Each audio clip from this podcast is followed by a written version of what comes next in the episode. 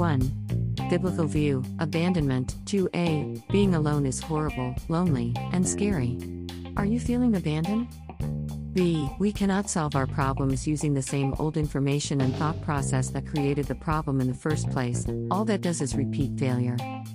C. Our problems are caused by flawed behavioral choices, sometimes by others. We are victims resulting in untold miseries, conflicts, and illnesses.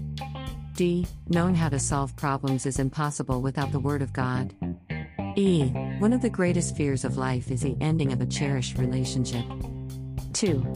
Children are abandoned by failed marriages. A. One of the most painful results and consequences of a failed marriage relationship is the tearing apart of the children. B. Sadly, actions are taken to end a marriage without adequately knowing the suffering that lies ahead for the children. There is no easy or instant answers to this.